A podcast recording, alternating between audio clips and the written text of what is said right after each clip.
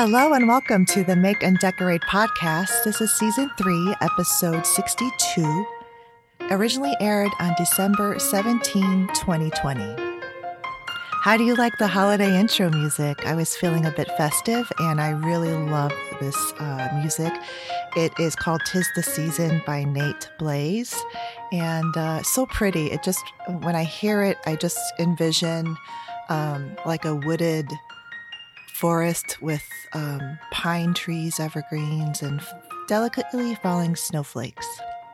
So that kind of gives me sort of like a vision of a peaceful winter day. So I really think you're going to enjoy today's episode. It's really a good one. I have a returning guest, Sophia from My Great Challenge. But first, let's chit chat.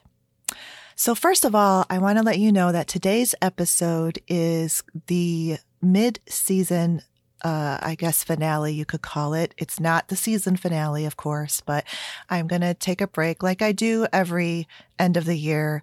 Uh, although this one, I'm extending it through January. So we'll be back uh, the beginning of February.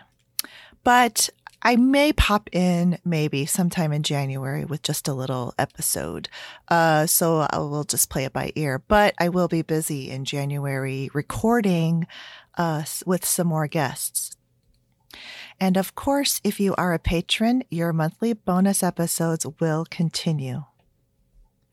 And I want to say a huge thank you to my uh, patrons and for your continuing support. It really does mean the world to me, and uh, it really um, does make a difference in helping um, the podcast go on. So I am so thankful for you, and I hope that you're enjoying the uh, bonus monthly episodes. And while I'm on the topic of thank yous, I have to thank everyone listening, everyone who subscribes to the podcast. And if you tell your friends about it, um, that is um, so supportive for the podcast, and uh, it's it's it's wonderful. I just am blown away when I do. I, I do look at the stats because especially when I'm feeling kind of down and I start getting melodramatic on myself of why am I doing all of this work? Nobody is listening. Well, you are listening and it is amazing. I am astounded at how many different countries that people listen from those countries to this little bitty podcast of mine. It it, really just um, lifts my spirits and makes me want to get back at it and give you guys the best show that I can possibly do. So thank you. And you know what else I'm thankful for? When this uh, publishes on the 17th, there will be only three more days until winter solstice. Yay! Yay! Yay! Oh my gosh, I'm so excited because it gets dark so early. I know, I know everyone's experiencing this in the Northern Hemisphere, but um, anyway, if you're like me, you are counting down to winter solstice just as I am. All right. So I have been a busy little sewing elf in the past few weeks. So um, I've been doing um, sewing and making gifts with quick little projects, and it has been a lot of fun. It has really, you know, sewing definitely is therapeutic for me. I know it's cathartic, and um, which is one of the reasons why I have to do it. I, I, just it just fills me with accomplishment, joy. Um, and last weekend we were hit with like a pretty brutal winter storm here and it was ugly, ugly weather, but I hardly noticed it because I was all cozied up in my sewing studio, busy making, making, making stuff that I barely had time to even notice the crappy weather outside. I mean, I did notice because uh, places around me, like within hours uh, distance, got this beautiful snowfall. And here in Chicago, we got the slushy, icy rain snow. And uh, yeah, that's not pretty at all. All right. So, what was I so busy making? Well, I have been making a bunch of the fabric bowl cozies. I used the Gypsy Quilter template, and I am so glad that I bought the pre cut batting in advance. Uh, because it is nowhere to be found now. I was search. I was going to you know get a couple more packs because they're sold in a pack of eight which makes four four bowls cozies. And and everywhere sold out of them so i'm not the only one that enjoyed the pre-cut batting pieces. Um, they really do. They they really save a lot of time. Uh, so I don't know when they're going to get back in stock, but um, if you see some, snag them up because they are hard to find now. And then, um, oh, I did do a video uh, of me making bowl cozies, and I posted it on my YouTube channel, so you can go check that out. It's I, I don't know. It's it's not like it's not a full tutorial, but I kind of go through the process of how I made made these bowl cozies. And my YouTube channel name is my name, Stephanie Socha, S O C H A. And then I made a fabric soft baby book from a panel. Um, I've had this panel actually for a few years, and um, I suddenly remembered that I had not made that. Uh, so it was perfect. It's such a fast make, uh, but these fabric panels sometimes well they're just you know not always printed straight or the grain kind of gets skewed so i kind of had to um, pull a little bit to to get it so that I could cut a semi straight line around the outline of the pages. And then the other thing I noticed is that it said I read the instructions completely and it said quarter inch seam unless otherwise noted there was no other seam allowances noted. So I did the quarter inch and it they have these the page numbers printed um, in little black ink that I don't think are supposed to show. Um, but it they they did. They kind of sort of half showed and half didn't show, and I didn't really like that. But I didn't notice it until after I had completely sewn one um, full page unit, and I just did not want to rip that out. So I was looking at it and I thought, you know what? The baby is not going to know any different. So it's just going to stay as it is. However, if I were to make another one of these uh, template baby, soft baby books, I would probably do a 3 eighths inch seam allowance. All right. And then I also decided to make uh, fabric balls for my little nephew. He's about 16 months old and he loves playing with, you know, anything he can find, especially balls. He just loves um, throwing them and playing with them. And he's teething, so he'll kind of chew on them. And um, he always goes to Cooper's toy box. I have a little a little box of Cooper's toys and bones and stuff, and he just pulls out all of those balls and and plays with them. So I thought, well, let me make him a set of three uh, balls, and I'm gonna fill them with little shakers so they make noise and um, bells. Uh, so um, they turned out really cute. I'm not done yet because of course, I come up with these ideas like off the cuff at the last minute. And so I had to find these rattle inserts and bell inserts. So I found some on Amazon and uh, they just came in. I'm recording this on Monday, Tuesday, sorry, Tuesday. So they came in last night. So I'm ready now. I can uh, fill up those the balls and stitch them closed. And uh, they're really, really cute.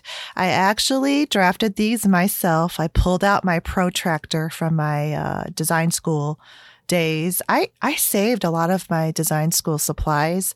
Um, we um, I still remember my first semester and they they they sent this huge list of uh, supplies that we had to get and it was let me tell you it was an investment so I'm hanging on to those Rapidograph pens and the protractor and the Prismacolor markers, which still work today. yeah, I'm so glad because they're expensive.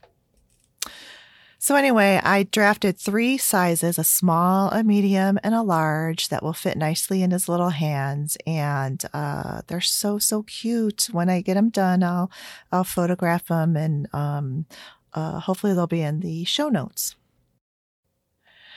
All right, so the Mandalorian quilt. I finally finalized a design that I'm happy with. And uh, I tried the pixel but I couldn't simplify it enough to have it, um, you know, quick to make, um, yet have enough detail where you could actually recognize that it is a Mandalorian. so I went back to applique and I uh, did this in Procreate.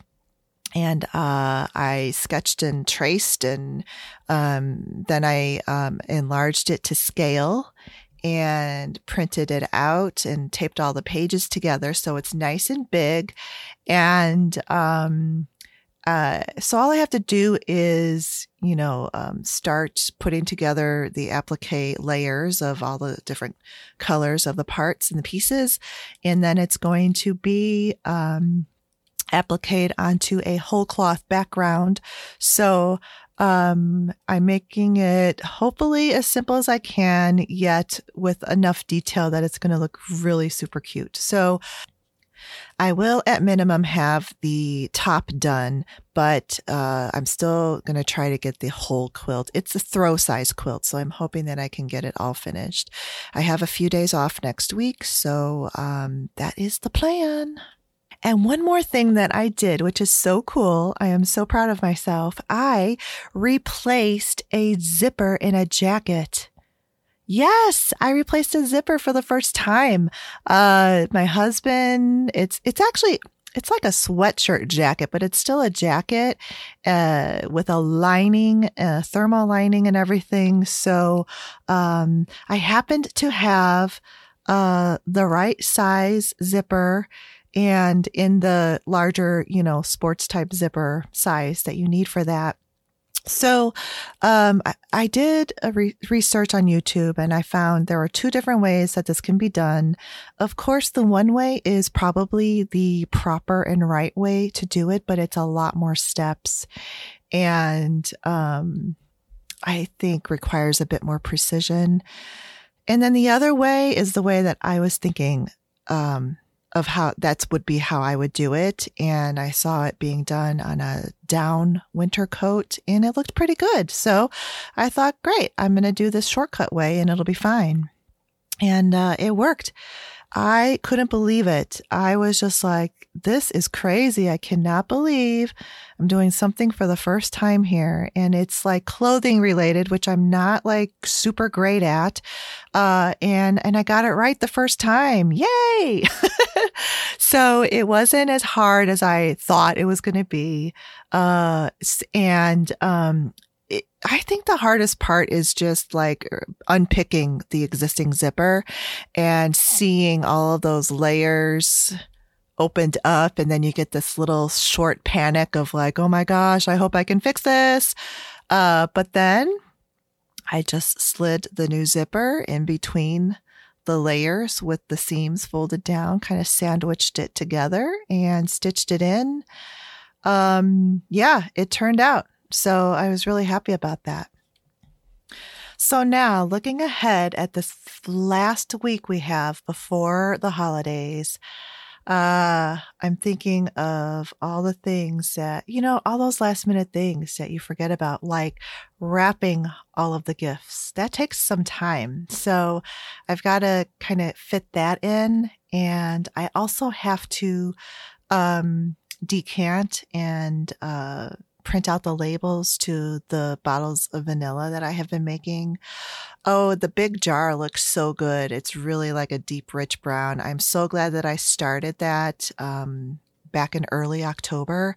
Uh, so it looks really good. So yeah, I've got, you know, some things that have to be done beforehand. So hopefully, I don't know. It's always like this for me though. I'm always getting into like this last minute crunch. Um, yeah, I don't I don't think I remember any time where like a week before Christmas I was like, "Oh, I am done with everything. I've got everything wrapped. Everything's good to go.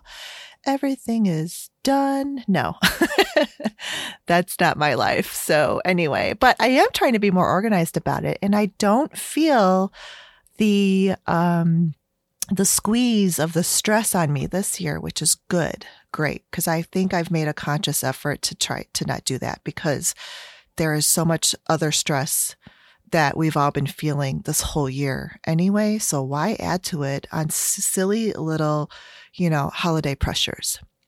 So I hope you all are, um, you know, having a good and fun holiday season as best as you can, and uh, that you are happy with the gifts that you've been making. I'm sure that they are all so beautiful and gorgeous, and um, everyone will love and enjoy what you've made for them.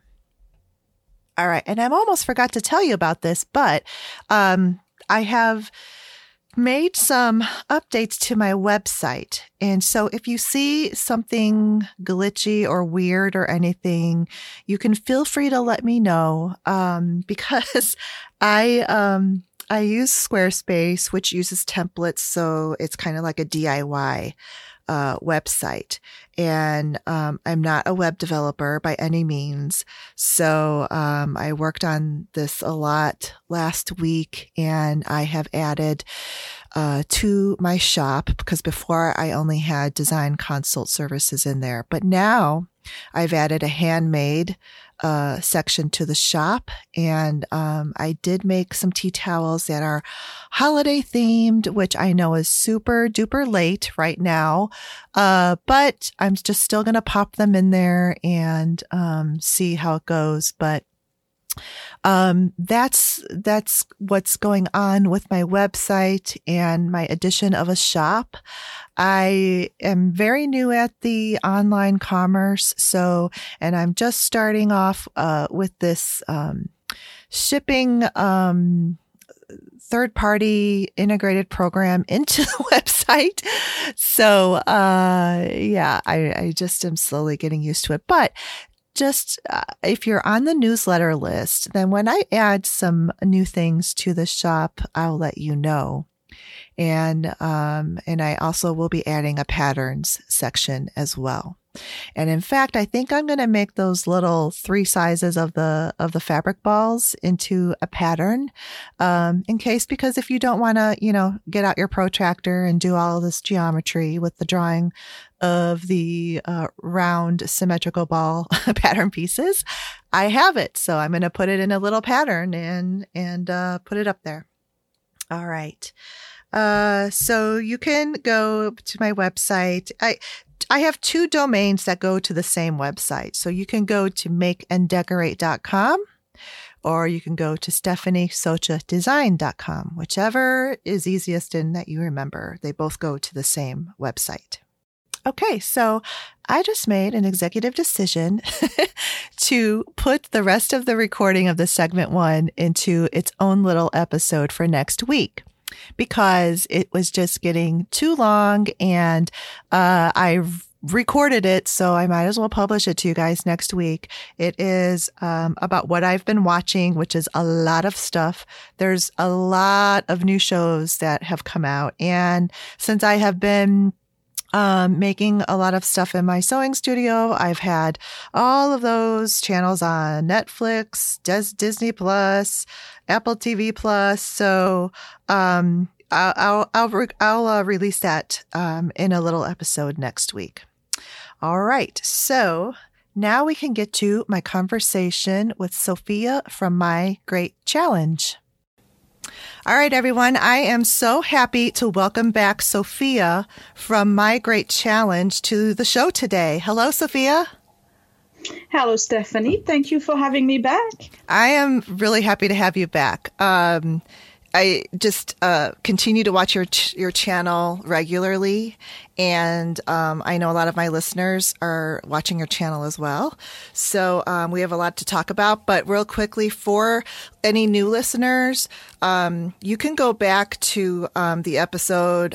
Uh, I believe it's fifty five. I posted in August. I re I reposted our, our conversation and you can learn all about the introductory information about Sophia, but we're going to pick up today just from where we left off. so, uh, so just I will give a quick, um, uh, you know, just an intro about your channel. Is all about home management and it includes DIY projects around the house, cooking, cleaning, gardening, sewing and quilting and you know anything else that comes along. Like even recently you did um, a review on um, the madison hair color product. Right. So yeah. So it's wonderful. and thrifting yes and thrifting that's right so yeah and then also your family is so supportive of your channel and i've seen them sort of kind of coming into your videos more and more um, over the right. year, which is really fun. Um, I enjoy seeing that.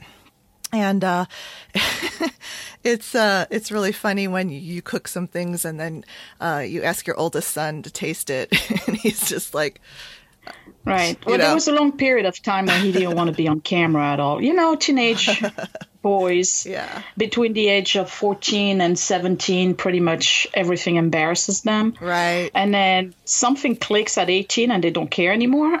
Oh, great. So he doesn't mind. Yeah. So yeah. Willie now is, is reaching the age where he's starting to get embarrassed. Oh. So we're not going to see Willie too long, too much. Oh, uh, no. He's the cutest. we'll oh, my gosh. Yeah, I know.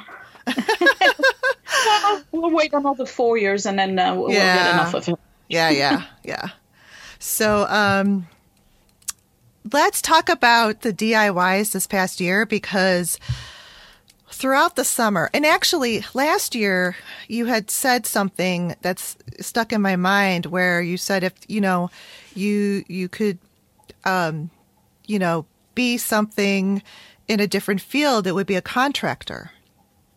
And right. the projects that you've done this year, you you definitely are suited for that. I mean, I hmm. am astonished and amazed at everything that you and your family have accomplished throughout the summer. So let's talk a little bit about that. First of all, I think you, it started with like your garden and you built this beautiful enclosure and the gate um, and it's beautiful, yeah. and it's and you had a beautiful garden as well. Right. Well, um, you know, for so many years now, we've been in this house for about ten years. I really focused on the indoors. I had no idea what to do with the outdoors. And one of the issues that we have in this area, I'm in the burbs of New Jersey. Um, I'm only nine miles away from Newark and 11 miles away from New York City. And believe it or not, we have deer, we have bear, we have raccoon, we have skunks, we have uh, all, all, sorts of critters, rabbits, you name it. And I really couldn't grow anything in the front or in the back because anytime I had something growing, they would come and destroy it. So I had attempted in the past to have a vegetable garden because I grew up with vegetable gardens. My mom is a gardener, my grandmother was a gardener, her grandfather was a gardener. So we always had fresh vegetables. We had a vineyard, tiny ah. vineyard. All right, don't go imagine like uh, you know, we're talking maybe tw- twenty uh, uh, you know trees. That's it, um, enough to make a little batch. But we I always grew up with plants and gardening and and we call it scratching the dirt, and um, we just enjoy that. That's something nature is appealing to us. My mom still has a garden in Paris, which is one of the rare commodities that you can get over there. Um, so she has a tiny garden. It's not big, but she enjoys it, and it's in my blood, I guess. Um, so I've attempted in the past to have a vegetable garden, but it looks good for about maybe two or three weeks and it looks like it's growing and then one morning you wake up and it's leveled because a whole family of deer showed up overnight and destroyed everything mm. so the, the scavenger rabbits get the leftovers i guess and that's it for the, the season so this year I decided, you know what, I'm done. I really want a garden, but I need to fence it in. I need to have um, a four foot fence around it. And I put some plans together on paper first, went on the internet, looked at how people were making um, simple enclosures because it is simple. This is I know it looks complicated, but it's really not. It's a wooden enclosure with chicken wire around it and a banister on top. That's it. Mm-hmm. Um, it's the basic, basic garden enclosure, but I built it myself. Mm-hmm. It took me about a month, and from there it just started to grow. I decided to finish the property. So I did some flower beds. The biggest one project, if you remember, is the trench. Yes, yep. That separates the garden. Okay. Yeah. So I have to give you listeners a, a background. Mm-hmm. I live in the middle of uh, a hill, the slope downward. And we have uh, which is called First Mountain, where I, I, live. And then there's a valley, and then the second mountain. We're 500 feet above sea level, which means that this area gets a lot of snow and a lot of water compared to the rest of the area surrounding Essex County, New Jersey. So when anybody gets three inches of snow, we get about eight. Okay. but it's pretty much the same thing with rain. And to double down on the disaster, the water disaster, also have a natural source in the back of the property that runs from the top of First Mountain all the way into the valley to be a tributary to the Peckman River. Uh, and then eventually that goes to the Passaic River. So every time it rains, I get the water from the rain coming from all of my neighbors who are above me. Mm that literally runs through my entire yard. And then I get the source that swells up and runs through my entire yard. And because the soil has a lot of clay, the water pretty much goes nowhere. So at the back of my property, I had a swamp for many, many years. I couldn't do anything. Even five or six days after uh, the, you know, a big downpour, you would go in the back and your shoes would sink in five inches into the ground. Mm-hmm. So I couldn't do anything. And I've decided this is it. I got to do French drains. So to separate the garden, the vegetable garden, from the rest of the property, because I have all the downpour from the driveway and all of the four houses above me, all of the water coming into my yard, I had to build a French drain. And that's about maybe 25 feet long with a uh, 50 gallon drum at the end. Uh, and it's filled up with gravel and it's saved the yard. And I did the same thing in the back and it saved the yard. So now I have flower beds ready to be planted, and I finally have a yard that's going to look like something. It's oh, it's, it's going to be beautiful next beautiful, year. Beautiful, yes, yes. And you know, when you were first um, putting it in and digging the huge trench and then filling it with the gravel. Um, you know, you could have just left it like that, but it just would not have looked as good as it really does now. I mean, you really did like landscape architecture and you made it organic curves uh, with the little, um, what do you call those? The little.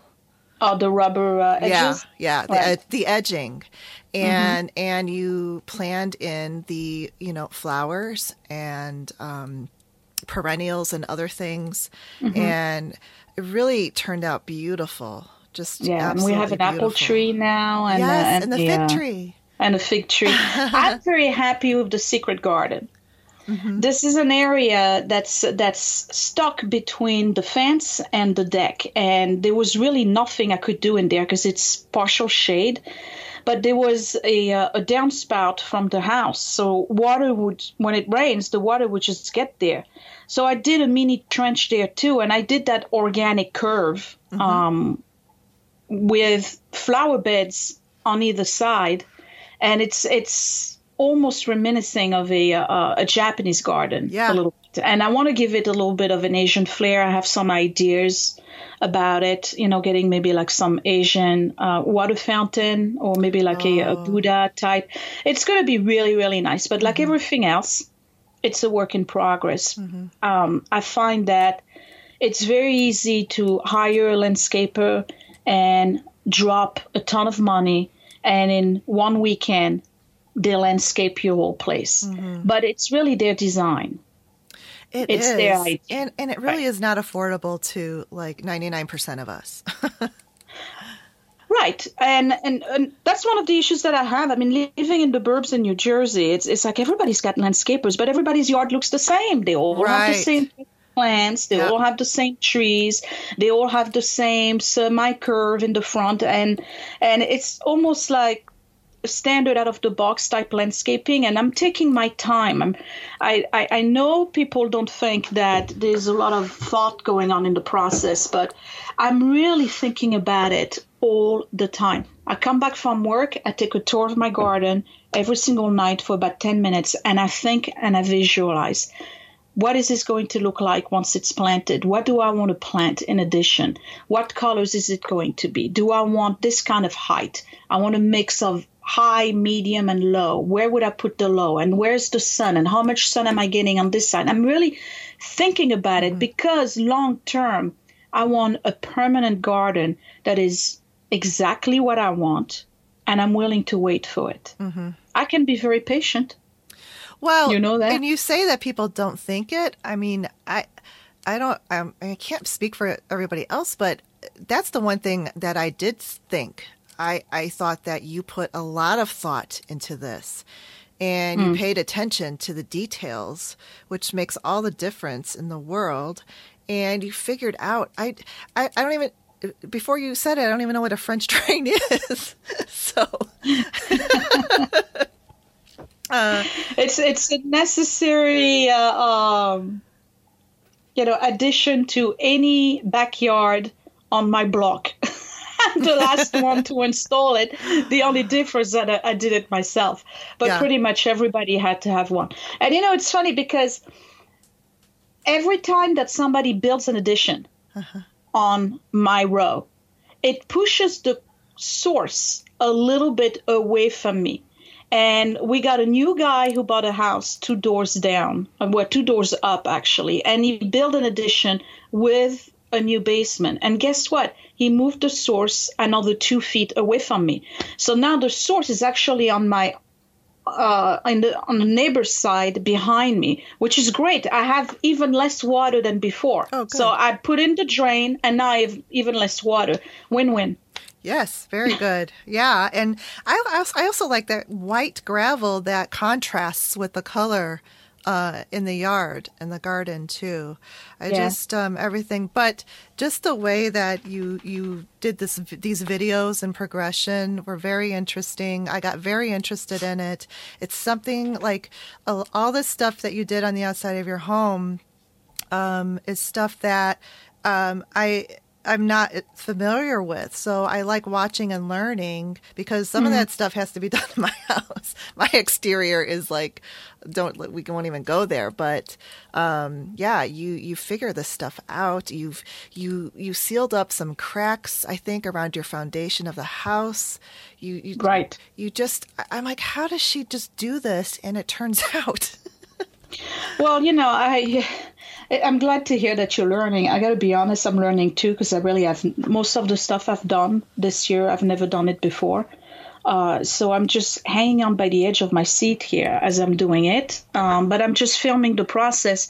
And really, the idea behind it is not so much um, to teach people because I, I really don't think I bring anything new to the plate. I mean, there's a ton of videos about this stuff. I'm trying to show women um, of any age not to be afraid to tackle projects themselves. I mean, we've been conditioned for so many, many years to just either hire or wait for um, somebody to do it for us. And there's no reason for that. We can do it. We can do it ourselves, and we can do it just as well or good enough. And it serves the same purpose. Like it's it's a matter of eliminating the fear and the stigma that we are not capable of doing those things. Right, right. Yeah, and and the fear of just not knowing, so I'm not even going to attempt it. Um, and right. also walking into a home uh, store can be intimidating, and um, especially if you are a woman. so, um, but uh, yeah, I I just uh, I think it does give people confidence and ideas. Mm-hmm. Definitely gives right. us I ideas so. for sure. Um, I mean, everything from um, what we just talked about to, oh, I loved it when you painted your front porch, the floor. Um, mm. That and the before and the after, and you brought in um, you know, you, you eliminated a lot of stuff and then you just, you made a little seating area and it was just so lovely. It really, and you really didn't do that much. It was just freshening no. up, freshening right. up the paint. Yeah. Mm-hmm. And it turned out beautiful. And yeah, and it, yeah. And, and this is, uh, it's become a, a functional space now. Yeah. Um, it, it's pretty. We we enjoy, you know, even in the winter. Now it's it's getting cooler. Um, on days where there's not a lot of wind, we can still sit on the front porch and and really enjoy the last you know two hours of sunshine with a jacket, but drinking coffee and looking on our phones, and it allows us to uh, uh, spend some time with the neighbors and say hello to people, chit chat, and it, it's become a, a, almost like a, a social um, rendezvous for mm-hmm. us. Mm-hmm you know, especially now that everybody's confined with the, this COVID pandemic, mm-hmm. you know, it's the perfect setup because you can talk to people and you still have the distancing. So you get to be more social when before we would just avoid being on the porch altogether. So it's mm-hmm. it's it's brought in some good positive things. You know, a lot of people complain and they have COVID fatigue and all of that, but you have to um, look at what you've gained from it. And for us, it's really gaining, you know, a, a lot of new social opportunities that we didn't have before. And it's only because we've really fixed up the front porch and it came at the right time. Mm-hmm. Yeah. Because we did it during the lockdown. So, yeah. I think, and, I, yeah. And, Oh, okay. Yeah. And then, you know, you also did um, your staycations, which I think also helped you really show us a lot more than maybe we normally might not have gotten on maybe mm-hmm. your regular video schedule. Um, because you do work full time. yes, you are a working professional full time. And mm-hmm. you also have a very popular YouTube channel where you post very regularly, multiple times a week. At so, least twice a week. Yeah. yeah. yeah, So that's really amazing. And um, so I loved it. I loved your staycation. You did two staycations, one in the earlier summer and one in the almost in the fall, late summer. Right and right. uh, it was so much fun. So I really uh, enjoyed that, and um, the um, the most recent outdoor project you've done is um, your garage door repair. Yeah. And again, the before and the after is so cool to see. But it's it's just paint. I know. You you painted it and you cleaned the windows and you added that little flashing on the bottom of the door. Right, um, to repair that hole. Yeah. And I, I do know about that because we just did that to our garage door last year. So, but I didn't do it. My husband did. Um, so, uh, and you're so right about that because I watch you do this and I'm like, oh, you know what? I could, I could do that the next time if we, you know, need it again. I would know right. how to do it. Um, and then there was the garage door is wood and there was just a little hole in one of the panels and the way you fixed it again, it was you know, simple but brilliant and made it look brand new once you've painted it. So, yeah. Yeah. yeah. yeah. I'm very happy with the garage doors because, you know, I mean, it, we, we, we did the siding last year mm-hmm. at around this time. It was right before Thanksgiving. I remember that. And you know, when the garage was old and shabby and the paint on the garage was old and shabby, it was kind of like going together. You know, it was like everything was old and shabby. But once you get everything sided and you mm-hmm. redo the frame around the garage, now all you see is the garage doors. which haven't been painted. And I, Scott is telling me that we should look at pictures from when we purchased the home, mm-hmm. and he's fairly certain that the garage doors were already needing paint 11 years ago. And so you can mm-hmm. imagine from the time we purchased the home, mm-hmm. with the kind of weather I've been telling you we, we get mm-hmm. here on the top of my hill, uh, the damage on the garage doors over the past 10 years. So once we sided the garage with the rest of the house, they became such an eyesore. And that's the one thing I see from the bay window in my kitchen. Mm. So I had these two garage doors staring at me, begging me to be repainted for Lord knows how many years.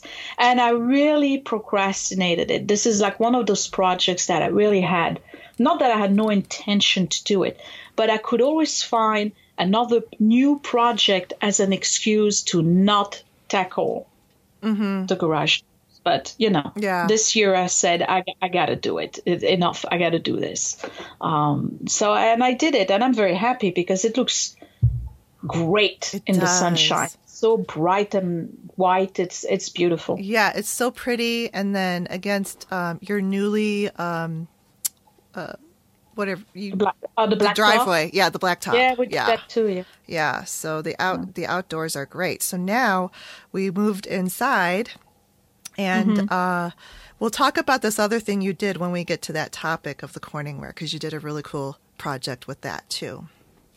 Um, but uh, let's let's switch over to sewing and quilting because this is such a dichotomy of yours that you enjoy like you know home improvement projects you know working with tools and concrete and all this other stuff yet you have a you've developed a really strong love for quilting which i love too so mm. um, i have that in common with you i mean quilting is my thing this is you know and and that's kind of like i think about it and i'm like well it's just that like sophia's very um uh has great willpower and you, you you plan things out and you stick to it. And I know too, maybe having a channel motivates you to keep your schedule like that as well. But yeah. for oh, me, yeah. for me, I would be like paint the garage door. No, I'm going to go quilt. I'm going inside. so, um, yeah, I applaud you for that. That you really like.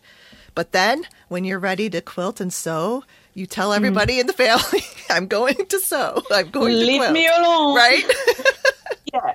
Well, you know, I mean, it's it's uh, it's one of those things where if I go downstairs and and I and I plop myself behind the machine and I start a new project, and I know there's other things that need to be done, and I'm not talking about cleaning because you know I hate that. Uh, I'm talking about like projects, like something that needs to be repainted, something that needs to be built, something that's just, you know, it, it's like the elephant in the room. I feel a horrible sense of guilt being downstairs and quilting. And I say to myself, like, I have no business doing this right now. I have so many other things that need to be addressed, either outside or inside the house. So I find that if I am not productive and feeling like I've accomplished something outside of my sewing area, when I get to my sewing area, I don't enjoy it as much. Like I really consider the sewing and the quilting as a reward. Okay. That's the way I look at it. Like yeah. I really deserve my me time right now because mm-hmm. I, I worked hard all you know, let's say an entire weekend. I only mm-hmm. got two hours left before the end of the weekend, and and I deserve this time, and I can really relax and enjoy it. I don't have something hanging over my shoulder as I'm, you know, pushing my fabric through the machine. that you know, I have no business being here right now. I should really be fixing that shelf or that curtain that fell, or you know, I, I just need yeah. to go down in the basement with a clear mind and and mm-hmm. this is when it really becomes my happy place. Oh, good. Because yeah. I, I have no anxiety. I have no guilt. I, I'm just really to It's just me and the machine and the fabric, and and I can really enjoy myself.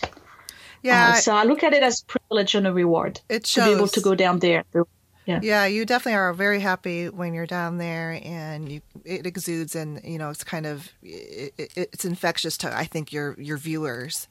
Um, but you're funny though, because sometimes you say, okay, if you're not into the quilting, you can like stop the you know stop the video here or whatever. But do you do you get comments like that? Do do a lot of people just don't care for it, or? Oh yeah. Really? Oh yeah, absolutely. Yeah, huh. there's some people who are, but that's why I I try not to. Um, I'm trying right now to integrate the quilting and the sewing, unless I do an actual project like a uh, like the blouse that I made, right? Yeah, I want to talk uh, about that. but when I do when when I do quilting, I know that a lot of people sew but don't quilt and they're not interested in quilting. So instead of doing separate quilting videos, what I've been doing lately is that I just uh, integrate them into uh, the back end of something else. So I would say, okay, I'm done with this, um, mm-hmm. but stick around if you're interested in quilting.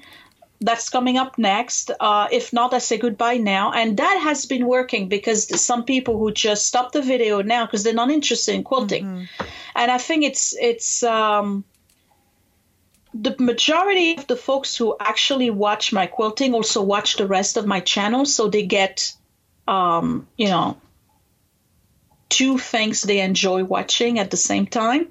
And those who are not into quilting still get what they want. Mm-hmm. So nobody's left out. Right, right.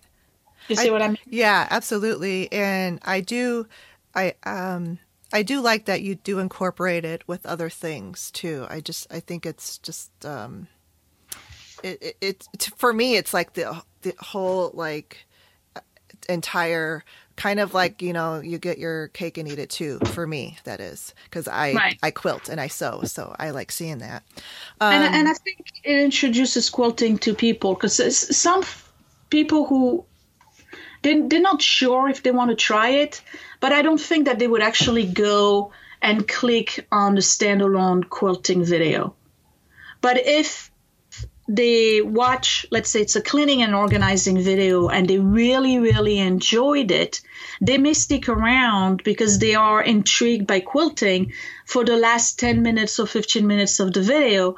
And I'm just hoping I give them the bug, really. Yeah. I want everybody to quilt. I know, me too. me too. to quilt.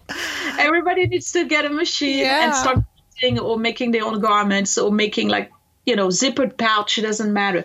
Um, uh, so that's really what i'm trying to do is is uh, introduce uh, quilting and sewing in small doses so that it doesn't feel overwhelming. It doesn't feel like something that's unattainable. I believe everybody can start it. Uh, everybody can learn. Mm-hmm. um, i mean I've learned. I'm self-taught. I know. You know. Yeah. I don't think I have any more skills than the next girl.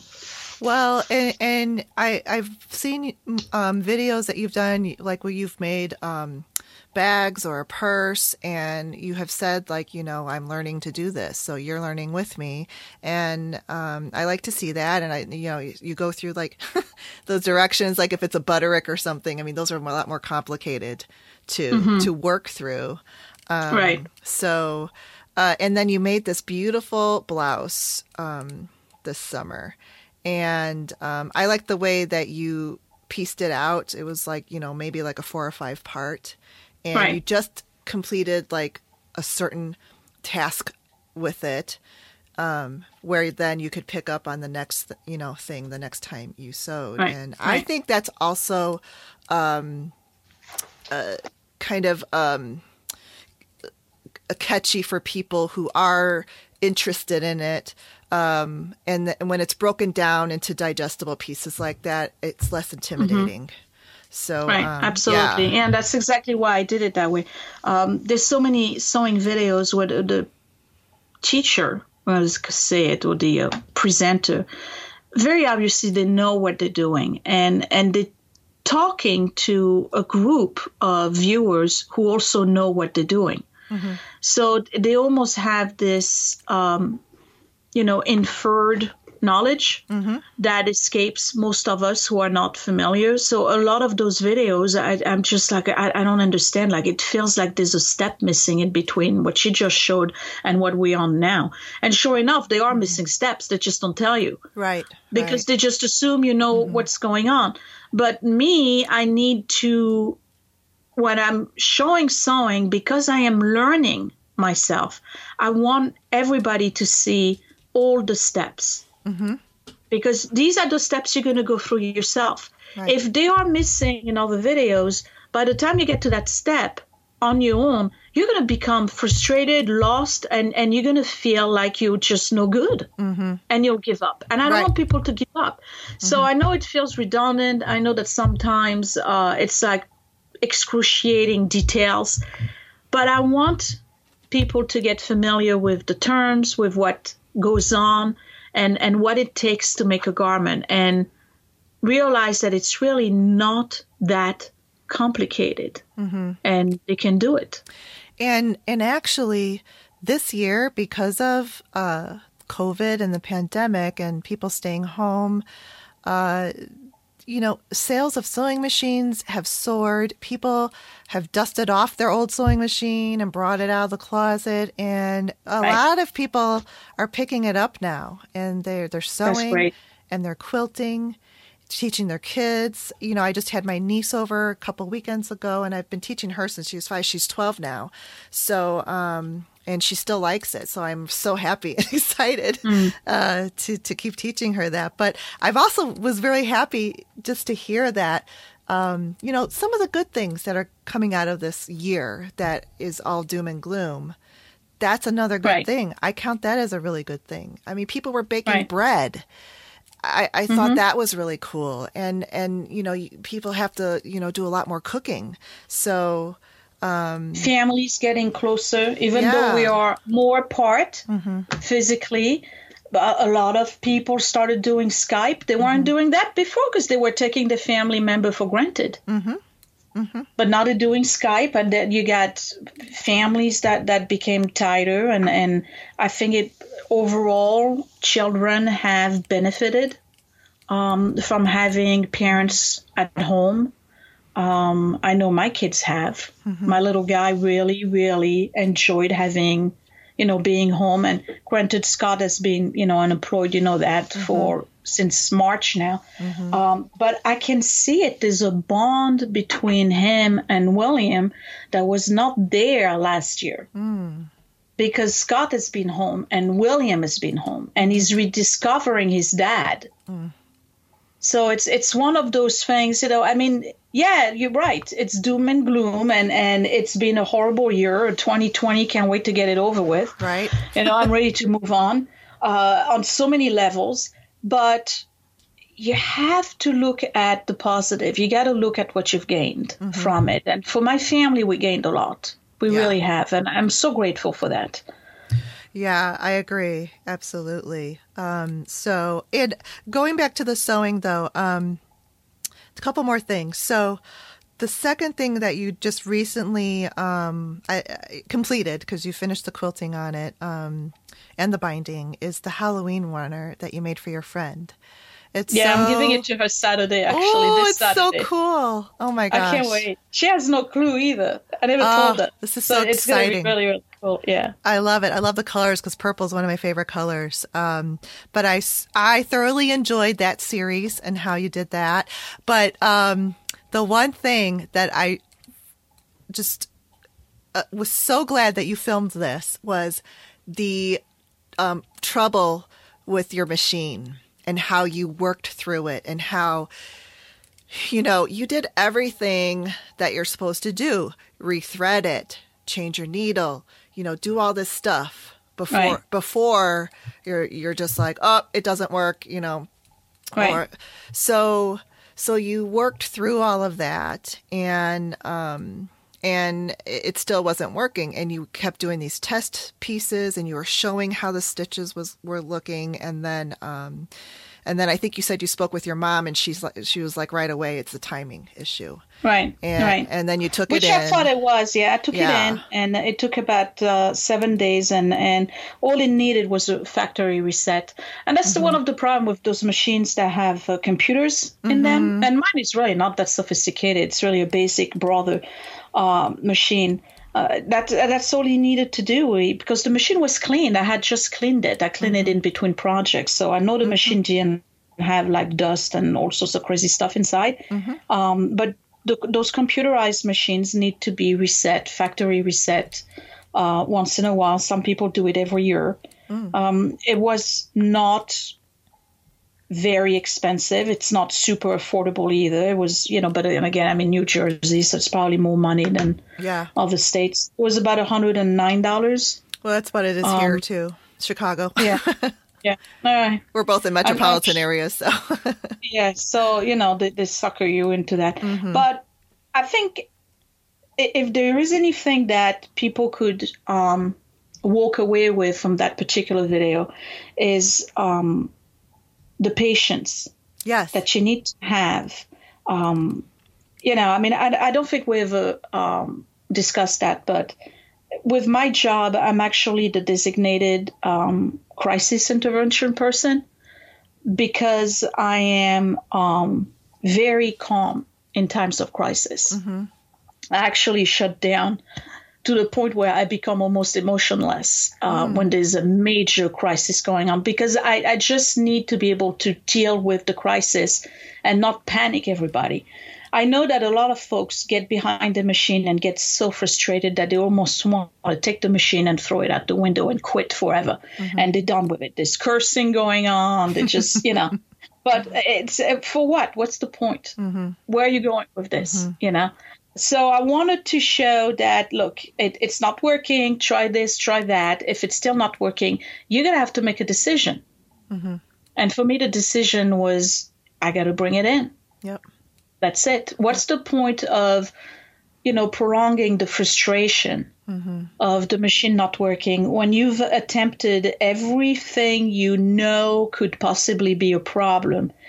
I'm not going to run in circle for two hours trying to figure out something. That's the insanity part, right? right Um, Doing the same thing over and over, but expecting different results. mm-hmm. Um, so I just decided, okay, it's not working out, not today. so let's bring it. Let's bring it to the store, and that's it. But but you did Um, show what the possible things could be wrong and like you said Yes. patiently work through it so that cuz a lot of times it's I mean timing is like kind of a rare rare issue I think. I mean once in a while you end up with it but lots of times it's you threaded it and it didn't get into the tension lever.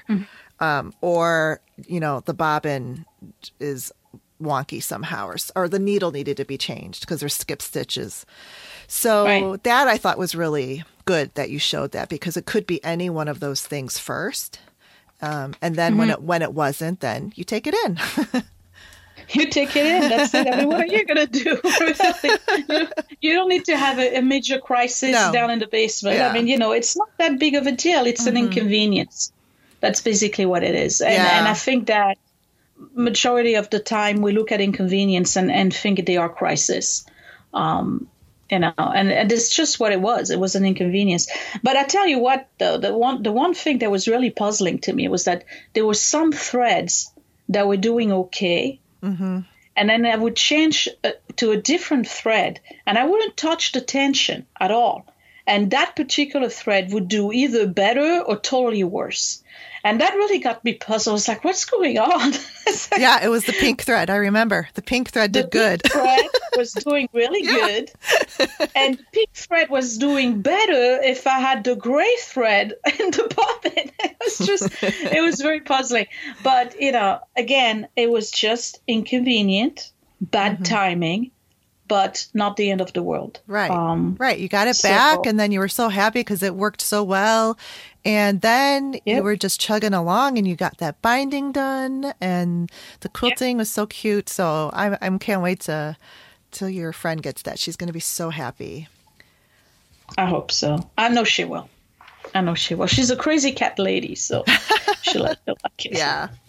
Do you have anything that you you're going to work on for the holidays in, in sewing or quilting? Uh, I'm thinking about making a uh, um, a 1950s outfit. Ooh. I have this spectacular.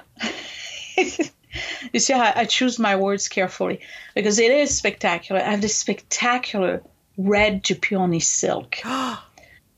And I was thinking about making uh, a simple sheath dress with uh, maybe a jacket that goes with it, you know, like a crop jacket. yes. Um, so I don't know, either that or.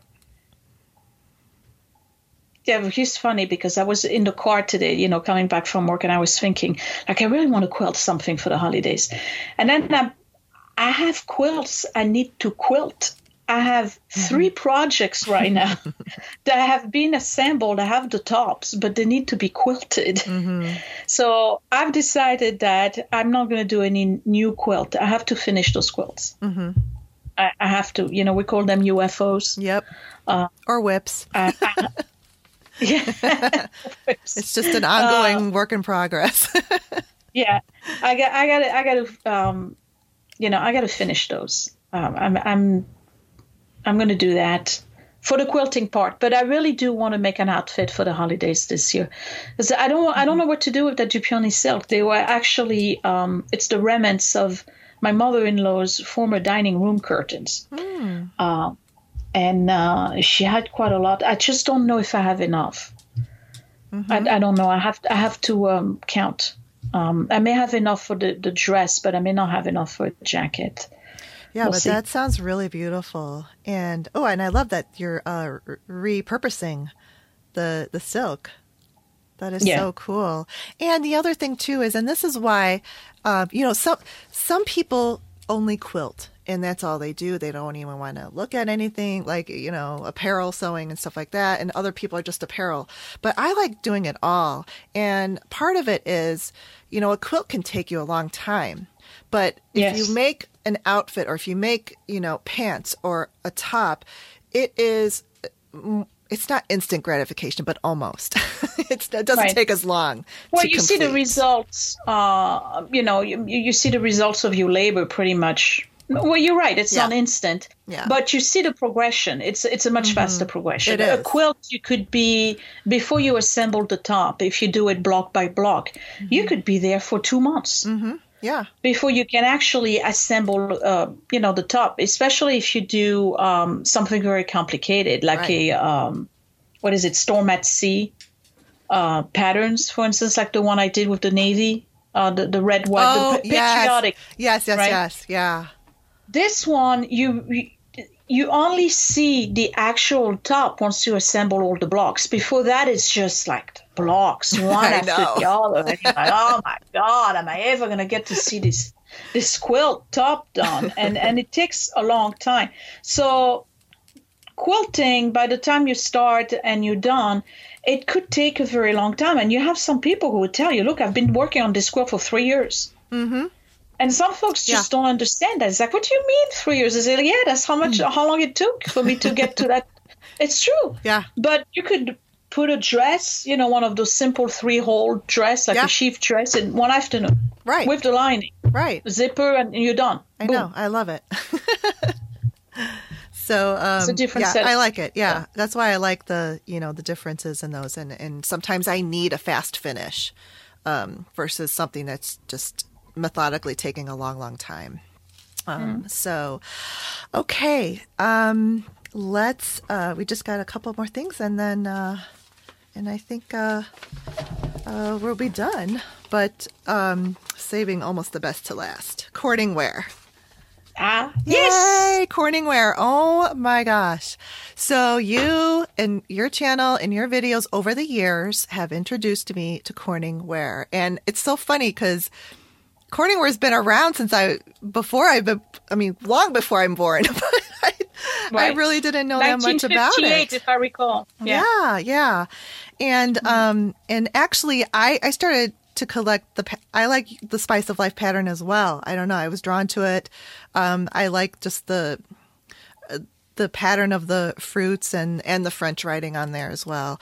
Um, so I got my first two pieces, the real big four uh, or five quart square Dutch oven mm-hmm. thing, and then I got this little With the dome lid. Yes, the dome lid. Yes, the dome yeah. lid, yeah. and then the little um, with the pour spout, um, a little petite like um, pan, saucepan. Saucepan, which I intentionally wanted because in the winter I like to heat up milk and and make hot chocolate with that. So. Mm. Yeah, so those are my first two pieces and only two pieces so far.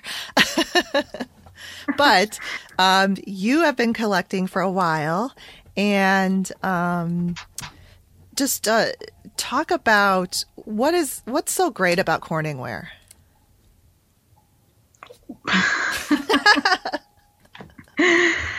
um,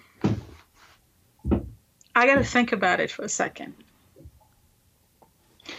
Aesthetically speaking, they they're not particularly pleasing. You know, it's mm-hmm. not one of those things you go like, "Wow, these are great casseroles." You know, mm-hmm. N- nobody looks at Corningware and, and is like, you know, uh, head over heels with them. But they they have a retro charm.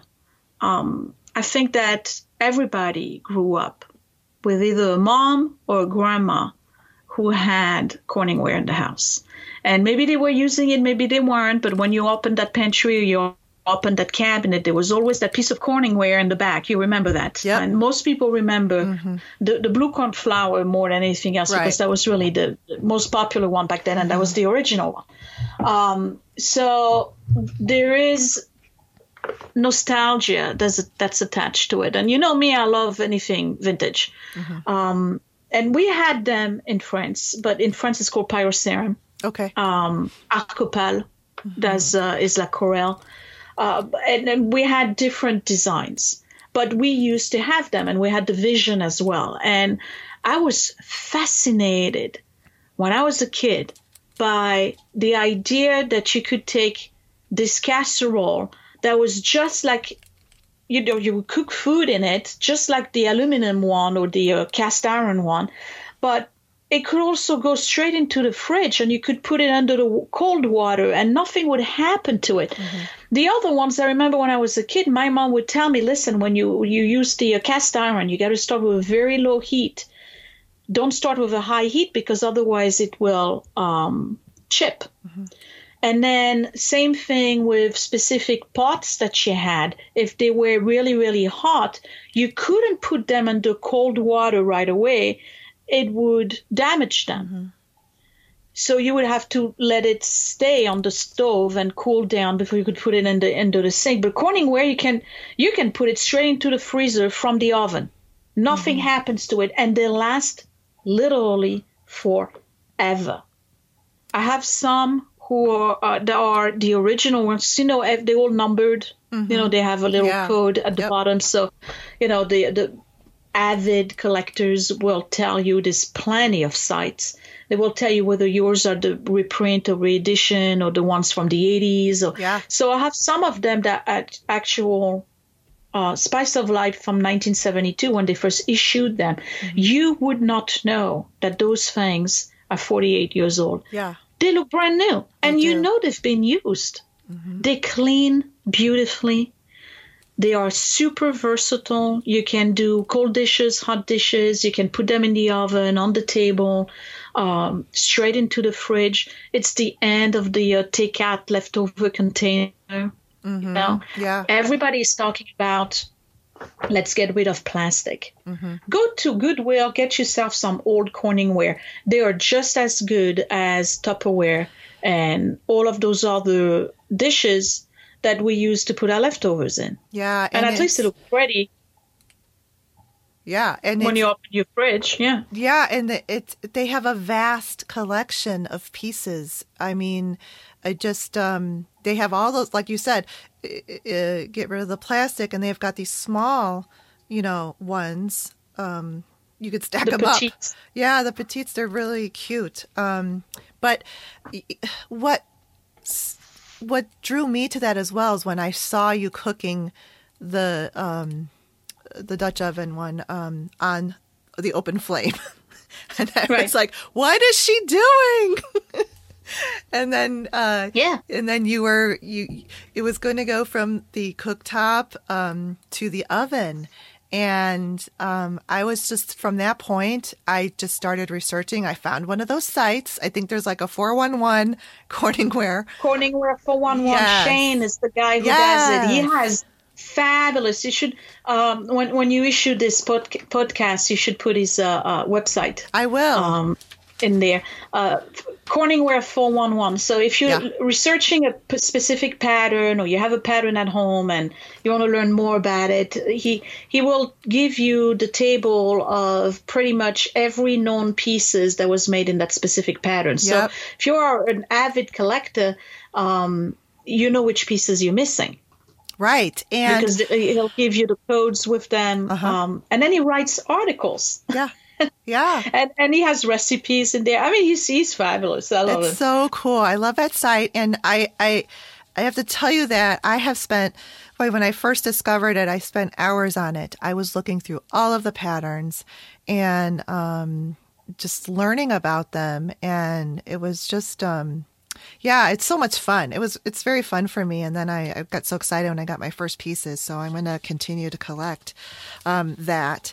And um, I saw one of those range toppers before you had that episode about it and I wasn't sure. I was like, whoa, this round one and it's got like the um, aluminum on the bottom, but it, I mean, I don't know. I didn't know again, like, is that good? Is it bad or whatever? But then you got yours and you were so excited. So I'm like, oh, it's a good thing. Yeah, the, it's a good the range toppers actually are really hard to find.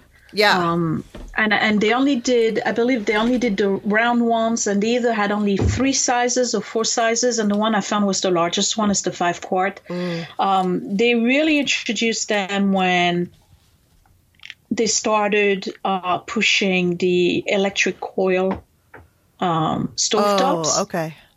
Mm-hmm. Right? Yeah. Uh, because there were some people that were complaining that there may be some you know, burning of the food at the bottom of the Corningware in spots. You know, it would be like a couple of hot spots. It would mm-hmm. still clean out mm-hmm. beautifully, mm-hmm. but they just didn't like it because you had to, you know, scrub, scrub a little bit more than, than, the usual. You know, so there was, but Corningware has uh, um, if you go on YouTube, there's there's a plethora of, of videos about the Corning company and actually Corningware, and they had a test studio um, at Corning itself in the factory, and they would have women come in and they would ask them, "Would you prefer this? How about this design?" And they were very in tune with the costumer base and they only produced what they knew women I mean, let's you know, it's sexist. I know that, but back in the days, that's that's who the costumer base was. Um, women wanted in terms of cookware, so they heard them complain about those rare occasions where there would be uh, um, a heat spot at the bottom of the pot, and they said, okay, fine. So let's do one with an aluminum bottom. And it's just as good. Mm-hmm. But it just has an aluminum bottom. And they only did the round castles. And I'm not sure why they stopped doing them. Um, I'm sure Shane has an article about that. Yeah, yeah. Um, but yeah, they stopped doing them, but they uh, they're really hard to find. So if you ever mm-hmm. find a, what they call or referred to as the range topper, which is basically your regular run of the mill Corningware, but with the metal bottom, mm-hmm. grab it. Mm-hmm. Now grab I know. Grab it. Okay, good. And oh, and even your husband uh, seems to like cooking with it. Listen, he, he every week now he he's cooking solely with the Corningware. He really enjoys making the beans in it. Uh-huh. Um, but he's not as is that you know because uh, you know some days burritos um, so he makes beans on sunday night and uh, he's not as that it doesn't burn yeah so his his beans don't have this burnt aftertaste mm. and you know, I mean, he was kicking and screaming at first, like, ah, I don't want to use the Corningware. Like, it's like nerdy. It was uh-huh. like or too froofy or something like that. Right, yeah, yeah. Right. And then he and then he used it once, and he was like, "Yeah, I guess it's okay." And then I observed the use of it a second time. Right. Around. It's like I guess a little bit better than okay, right? And I've stopped making comments because let's face it, it's been months now. Every Sunday night, the beans are made in the Corningware pot. Mm-hmm. Yeah, it's the square one or the round ones, and uh, and and it just makes me happy. And you know this is really the point of having a collection. I don't care what you collect. Uh, people collect all sorts of things, and I always envied um, passionate collectors because they really their, their life revolves around obtaining that one piece and the level that they're missing and the level of passion and knowledge and enthusiasm. Mm-hmm. I mean, why would you not want to have that in your life? This kind of enthusiasm about something. Right. Yeah. You yeah. know, I mean, people make fun. They they like, why are you even collecting that? That's that's so you know weird. Mm-hmm. But think about the joy that it brings the collector. Right. You know, like what, Yeah. what do you care? Like the person is happy. Can you be happy Mm-hmm. for them? So Well, and You know, I'll tell you. Oh, go ahead. Sorry. No, so I was going to say that. So people collect all sorts of things, and and that's the whole point of a collection to use the things that you have. Right. You know, I mean, yes, you have your best pieces that you absolutely like your rare piece you don't want to break, but use your collections, and that's the one thing I love about my Corningware is that I'm not an avid collector. I'm very uh, a beginner collector of Corningware. I'm sure I'll get more pieces over the years. Am I going to get the full collection in that pattern? Probably not, and I'm okay with that. But I enjoy them and I use them, so they do serve a purpose in my life, while they bring me a lot of joy. That's what I love about it is that you can use it. They're functional, and and I think they're pretty, um, and and and easy to clean, and like you said, the versatility from cold to hot to flame. You know, so um, yeah. Thanks for introducing me to that. But I was also going to say too that it's it's pretty affordable to collect those. Yes. And versus now, I I um have a collect a little collection of Le Creuset because I love Le Creuset. I love that enamel um, cast iron cookware. But man, it is so expensive now. I, I'm Yeah. glad that I got the pieces that I did like 15 plus years ago because Mm-hmm. today I wouldn't be able to get them. They have just like soared in price, but they're so great. I they Yeah. you you cook those on a low heat as well, and they, they if you take care of them, they last forever, and they're pretty, and you collect your colors. Um, but What color do you have? uh, the the red, The red one? and then I've also collect the red, and then there's this French blue that I love. Oh, Um, yeah, so I've got I've got both of those colors. If you take care of it, they last a lifetime. They do. My uh, my grandmother had the original orange one, Ooh. um, and it had a couple of you know dings, you know, where the enamel um, chipped. But that's, you know, we're talking 40, 50 years of the same casserole. And she loved it so much. The bottom was almost like so scratched up from all the cooking she had. But I remember the one time the uh, knob on the lid broke. And I just realized that maybe this is my grandmother is the one who gave me the passion for fixing things.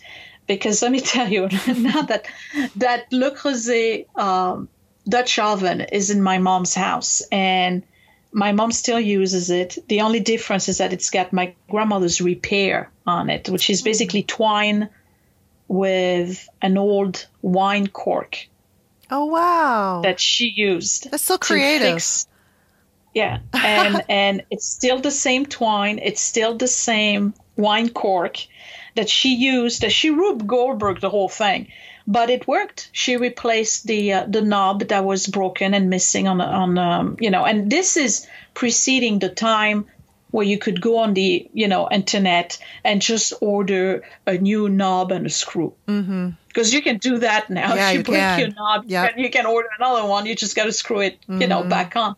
So it, it- you couldn't do those things back in those days. I'm thinking that was probably 1978, 1979. Mm-hmm. I remember vividly watching my grandmother pulling out the the twine out of the drawer and an old cork that still had a little bit of purple on it from the bottle of wine. And and she's doing this contraption on top of the lid and guess what? She fixed it. And my Oh. mom still has it. All I these love years. it. That's so cool. See, see, because today, if something like that happens, eh, we have such a disposable mentality, and I love, you know, you fix it. You don't just like get rid of it. It's it's perfectly good, and it's it's very good Yeah. quality too. Today I would be finding it in the trash. Right? Yeah, exactly. Because there's no knob And then I would it. There's no knob. yeah, that's it. I, I would not really. I've did. I, I've Oh. seen similar ones, you know, like the Martha Stewart's one, Mm-hmm. uh, like that on the on you know on the sidewalk. I don't pick them up because I already have a Dutch oven. I don't really need one. Mm-hmm. Yeah, and they're But- heavy. Those big ones are really heavy too. So the older I get, Oh. the heavier they get. Yeah, yeah, they're really happy. Okay, one last thing. So with your Corningware, Um, now you have quite a collection, and I love that you want to put it on display, and mm. you have um, you had a, a, single shelf, right, um, across your window mm-hmm. above the sink. Really pretty, right. really pretty. Well, you installed two more, two, two more, right? Two more two yeah, more two shelves. more plus a temporary one that's going to be a yeah. fourth one. And you kind of like you know just stained it the same as your kitchen cabinets. It looks like it was always there because they mm. connect, and um, it's beautiful. I just was watching you place the the pieces on there, and I'm just like, oh my gosh, it's like ah. well, because I think that collections need to be seen. Yeah. You know what's uh-huh. what's the point of having a collection of something if you're going to stash it away in a uh, you know in a basement or in a closet and and you know you only see it if you open a door or a double cabinet. Mm-hmm. So I really believe that if you're really passionate and enjoy something, put it on display. Mm-hmm. You know, put it on display. And I have to give a big shout out to all of my YouTube subscribers who sent me um, small pieces over the years because they're really helping me build a collection. Like it's a drought in Jersey when it comes to Corningware and Pyrex. Like you can't find mm-hmm. any of it at the thrift stores right now. It's very mm. difficult. Mm. Like I haven't seen a Corningware piece in at least a year and a half now. It's it's it's very difficult to find. But I have subscribers who know I collect and they know that there's some pieces that are more available in the area than mine area. And and they've been sending me those things that I know I would never find around here. You know, mm-hmm. like the uh, um, the ketchup and mustard, mm-hmm. or the, the, salt and pepper, or uh, um, what else? Uh, the newest one that's coming up on Friday, by the way, is uh, um, me cooking with my Corningware on what they used to call the electromatic hmm. uh, which was a, a, hot plate that you put your Corningware on, and you could cook literally on it in the middle of the table. Wow!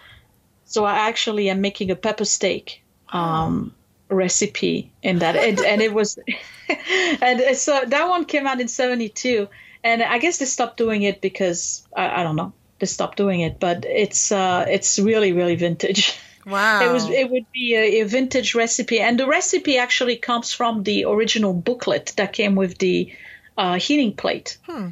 So the, the recipe is is true vintage. Yeah. Um, so yeah, I put the shelves up, and I needed to thank you, all of my subscribers who sent me um, pieces of Corningware in my pattern over the years because they're really helping me build my collection. And when I'm standing at my sink and I'm doing dishes, um, or you know preparing my tea or whatever I, I just look up and i have my collection in front of me. And not just that i have all of the pieces that were sent to me by subscribers. And it's a good feeling you know? Yeah you can just smile. It makes you smile. Yeah. Yeah. It's a good feeling. Um, yeah, it's it's a connection right. that yeah. i have with people yeah, it's so cool that they do that and and they have sent you that. Not only that though, someone sent you quilts. Like full Ah, uh, that's Bonnie, yeah. Oh my gosh. Yeah. I was like, "What?" Yeah. yeah. yeah. Uh, she she she didn't make them. She didn't make the quilts. Um, she they were either gifts uh, from that were given to her, but she's an elderly lady. Mm-hmm. And and she's letting go of a lot of stuff. Oh. Um, so yeah, so she gave me some and some of them were just like I, oh. I just couldn't believe it. I was like, Bonnie, why are you sending me this quilt? Yeah. like it should be on your bed. And they are all handmade. Well, they are machine quilt. They are machine pieced, but they are hand quilted. Oh, that's um, great. They and I have the double wedding ring on my uh, on my bed right now. Um, that's one of my favorite. Yeah, it, it's a phenomenal patterns. quilt. What a great mm-hmm. pattern. Yeah. Um, yes, I, I do yeah. have subscribers. You know, I, I get a lot of letters, uh, long letters, not just like a card that say, "Hey, thank you, I love your channel." Mm-hmm. I have made connections um, with so many of my subscribers, and we do send letters back and forth. They keep me updated with what's going on with their lives, mm-hmm. um, the good and the bad Mm-hmm. Sometimes it's a loss in the family and they want to share that with me and I reply back and I, you know, I mm. provide comfort and whatnot. Sometimes it's just like, hey, I finally got the job I was telling you about. So, you know, like the old pen pal yeah, system. I yeah. don't know if people do that anymore because we got emails now, know, you know? Yeah. But um, I, I have made so many very um, rewarding and heartwarming connections with a lot of my subscribers that have been watching me for so many years. Mm-hmm. And it's almost like the family now because I I remember one in particular. Um, the first time she wrote to me, she had difficulty having um, children. Mm. She was she was she couldn't have kids, and she's on baby number three now. oh wow!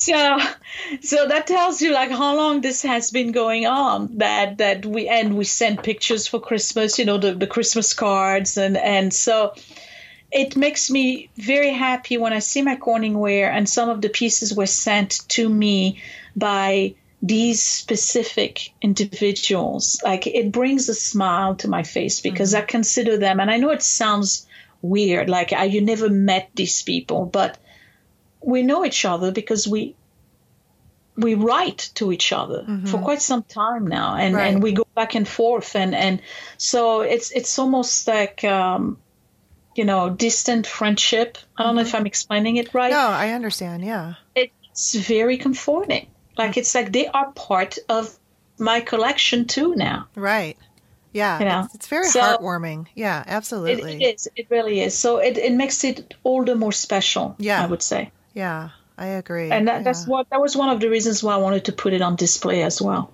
Yeah, and, and and you mentioned them, and and I I it, like when I see that it's, it's that's exactly what I feel is it's heartwarming, and it, it just um, makes you know, and that's why I love your channel. You know, it just it makes it special, and it's not just like, hey, I'm a YouTuber, I'm an influencer. You know, you're you're oh. there I am not. I don't know anybody who would be influenced by me. Maybe in purchasing more more Corningware and, right. and tea, perhaps, but that's about it. I, I, don't think I'm anything to admire. Uh, I, I, just um, no, but you're real like the rest of us, and that's what we all love. Right. I yeah. try hard. Yeah. That that you can say. I I, I do try hard mm-hmm. to do different things, and and um, again, my main goal with my channel was just to show women like me that they're not alone. Mm-hmm. Like it's a challenge. It is. Like the majority of us are not natural organizers. Mm-hmm. We're not natural cleaners. We're not natural, you know, right. home decor designers. A lot of people struggle in all three areas, um, and it's okay. Mm-hmm.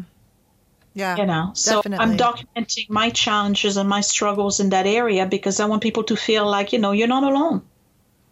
Yeah, and I love that. And um, I I have to tell you real quickly that um, you uh, you uh, showed um, on your dining table and the other furniture that you use this Restor-A-Finish, and so I got it and I used it on my um, black cherry wood bed, and my um, dining table.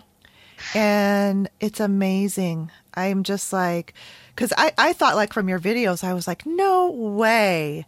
I, mm. How did she get that to look so gleaming and sparkling and new? Well, it really works. I got the, yeah, I did the lemon oil cleaning. I did the Restor-A-Finish and I had the, the triple zero steel wool to buff out some of the little scratches. And then I finished it off with that beeswax conditioner. And I was so proud of myself. And I'm like, Sophia would be so proud of me too.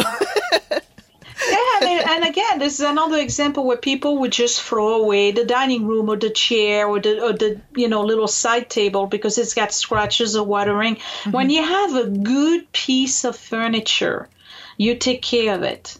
Mm-hmm because you can pass it down to the next generations. And that's one of the things that really breaks my heart when I do my rounds on Tuesday night to go garbage picking. The amount of antique furniture that I find that I cannot take because I can't put them in my car, they're too big. You have to see the amount of antique furnitures that people throw away.